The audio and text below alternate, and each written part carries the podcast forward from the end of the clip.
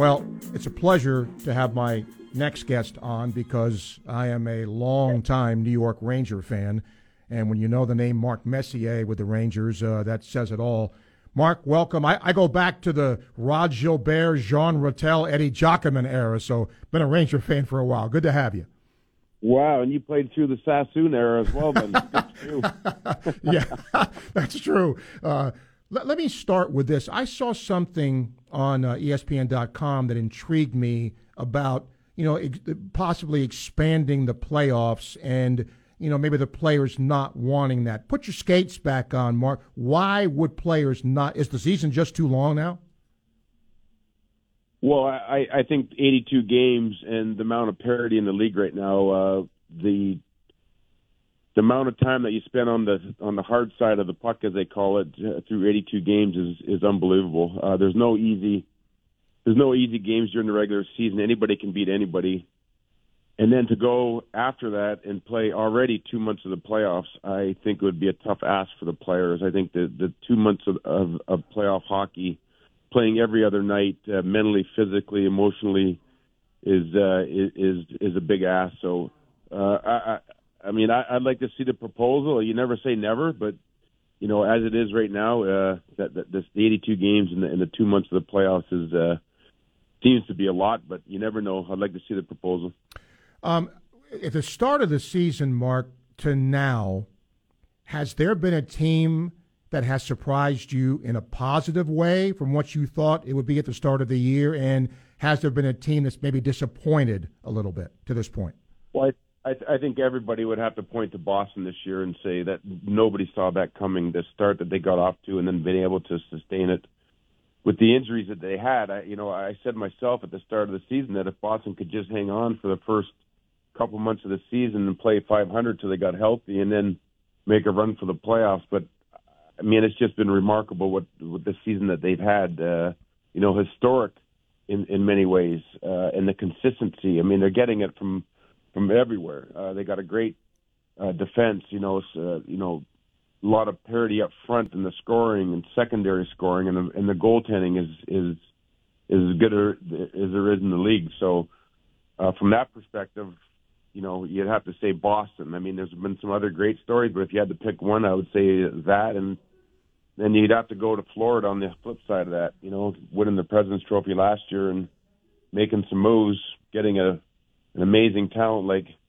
Matthew Tkachuk and uh, superstar in every sense of the word. But you know, when you when you fool with chemistry in any team, it, it doesn't that chemistry doesn't come back overnight, and we're seeing that in, in, in with both teams. Uh, both teams kind of disrupted their, their their you know their core chemistry, and that core chemistry takes sometimes you know years to build, and I think we're seeing the the effects of that on both Calgary and Florida, but certainly Florida probably be the biggest surprise on the flip side. We carry Tampa Bay here, Mark, and certainly there's there's a lot of mileage on some of those guys because of all the deep runs they've made in the playoffs.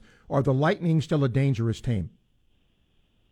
I would not want to play the Lightning in the first round. Um, it's remarkable what they've been able to do over the last few years, the amount of hockey that they played it's just a testament to you know the whole organization as as a whole, uh, right from the ownership down to the management to the coaching staff, and then to the core players who've been through it all. Um, you know they're they're road warriors now. Uh, what they've been able to learn over the last few years is such a huge advantage over the rest, the rest of the league. Uh, the experiences and knowing the cadence of the regular season, knowing what they have to do in order to get themselves prepared for the playoffs.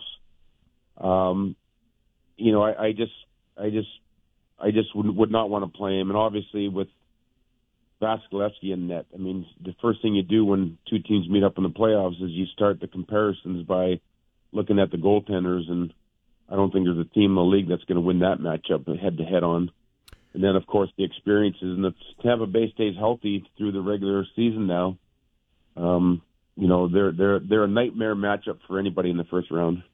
Mark Messier, our guest here on Sports Scene, talking National Hockey League. Mark, it hasn't been that long since you played. Has the game changed much or a lot since you skated?